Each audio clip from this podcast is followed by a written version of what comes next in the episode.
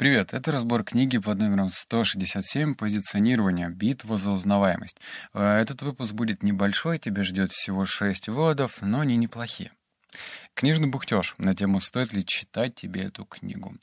Наверное, нет. Это, знаешь, такая своеобразная старая школа, которая вроде является фундаментом, и маркетолог должен с ней ознакомиться, но, опять же, много новых книг про маркетинг, которые отвечают на эти базовые, странные, но фундаментальные вопросы.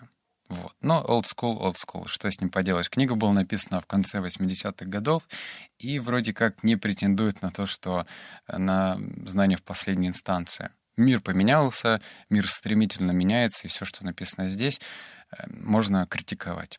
Окей? Ну все, с этим разобрались. Мне просто нужно было это прочитать, потому что я читаю книги с надобностью. У меня стоит вопрос позиционирования. Я делаю книжный сайт с саморазвитием. Ну, с книгами по саморазвитию. И я не хочу звучать в голове своих читателей как «Ну, это же очередной сайт по книг с книгами саморазвития». Я хочу звучать иначе. Поэтому я прочитал эту книгу. Вывод номер раз. Чтобы сегодня добиться успеха, придется спуститься с небес на землю, вернуться к тому, что действительно волнует людей. Создавать что-то еще не существующее в сознании покупателя, не изменяя креативности, становится все сложнее и сложнее, если вообще возможно. Основной принцип позиционирования состоит не в том, чтобы создавать нечто новое и отличное от других, а в манипулировании тем, что уже живет в умах потребителей, использовать уже имеющиеся связи. Это был первый вывод. И он упрощает жизнь, так сказать, потому что если ты живешь в иллюзии то о том, что твоя идея должна быть максимально на 100% уникальна, и все, что не уникальное, выбросить, забыть, то нет. На самом деле нужно присматриваться к тому, что уже имеет какой-либо успех, и стараться добавить, изменить, поменять угол зрения, чтобы это было как-то иначе.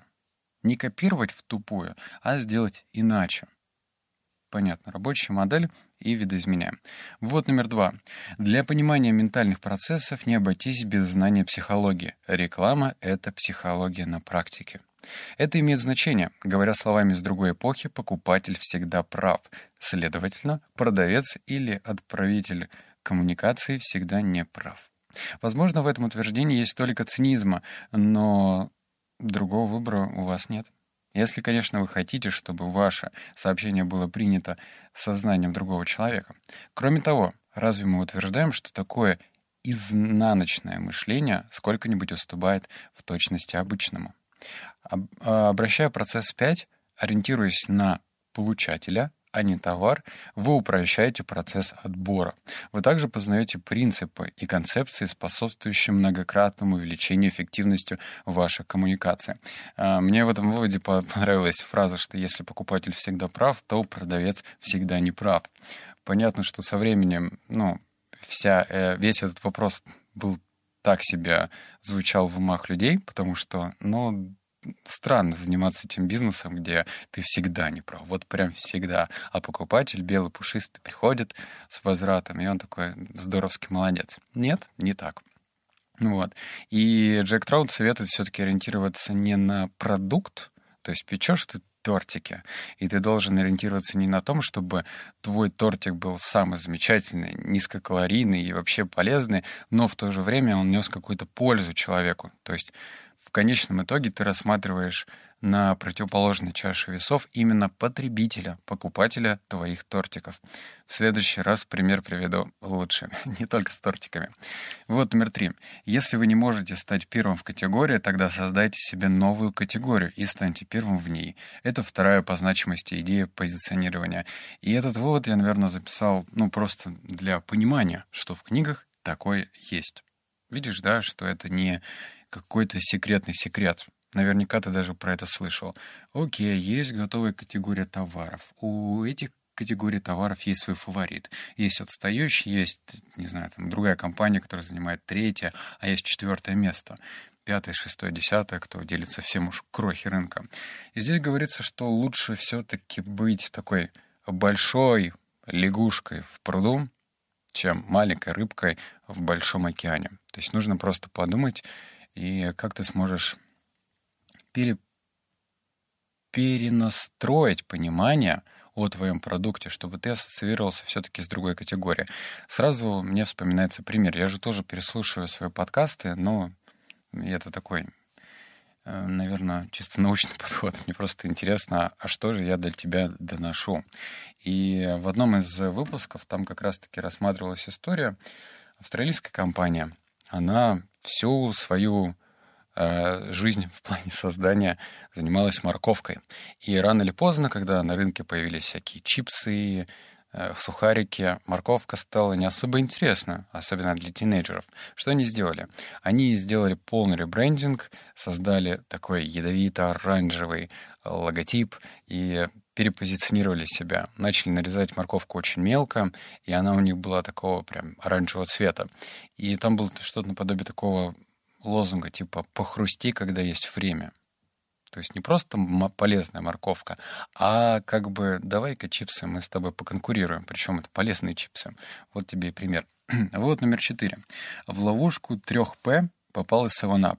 В роли не колы напиток успешно позиционировался как альтернатива Coca-Cola и Pepsi. Но сегодня его реклама утверждает: Америка переходит на 7-Up. Отнюдь нет. Нет. 7-Up тоже рекламирует мечты своих менеджеров. С концептуальной точки зрения это ничем не отличается от компании Avis, будет номер 1, что в равной степени неэффективно. Америка переходит на 7-Up. Данная реклама — типичный пример непоследовательности, который уже не первый год отличает 7-Up. На долю рынка сегодня приходится не более половины от продаж лидера рынка Sprite. В общем, история о том, что сначала 7-Up продвигалась через такой вот лозунг «не кола». И в умах американцев, основной категории потребителей, это было, важно, потому что люди в основном пили как раз-таки Coca-Cola и Pepsi. И тут появляется напиток, который утверждает, что он, не кола. Отлично. У людей в головах это закрепилось, и постепенно, потихоньку люди начали пить 7-Up. Затем 7-Up поверил в себя и решил, что нужно поменять лозунг. Америка переходит на 7-Up. И этот лозунг внутри компании все подтвердили, потому что здорово звучит, амбициозно звучит так, что мы сейчас вообще всех тут завоюем. Но, как итог, это далеко от правды. То есть это вообще даже близко не стояло с реальностью. Так что даже правильный лозунг может влиять на решение. Вот здорово, если бы я сейчас чихнул. Я так чихнуть хочу. Вот номер 5. Как найти открытое окно в сознании потребителей? Основатель совместно с Честером Боулзом рекламного агентства Бентон Боулз, или Бентон Боулз, Уильям Бентон, так отвечает на это. «Я буду искать слабые места в организации бизнеса великих корпораций». Дальше. «Червез ле кренуа». У французов есть выражение, очень точно отражающее суть данной стратегии. «Ищите пустое место, ищите пробел и воспринимайте его». Восполнять его, что противоречит философии «больше и лучше», как неотъемлемой части американского менталитета. Наверное, тебя не напрягает мое отсутствие понимания моего французского языка, но вот здесь про другое, что если ты хочешь как-то зайти на рынок, выделиться, то тебе нужно искать пустое окошечко. Как тебе его найти? Вот тебе реальный пример. Берешь, обращаешься к компании за какой-нибудь услугой. Ты в любом случае должен превратиться сначала в потребителя этой компании. Например, у нас есть там Wildberries или что они там доставляют одежду. Я забыл, как компания другая называется. И, предположим, ты точно так же хочешь стать доставкой всего на свете. Одежды, продуктов, открывать офисы у дома человека для удобства и так далее.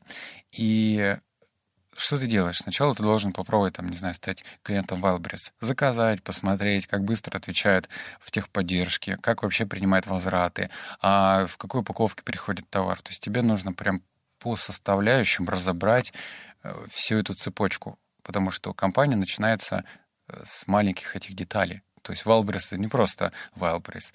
Как же вторая, компания называется? Я забыл.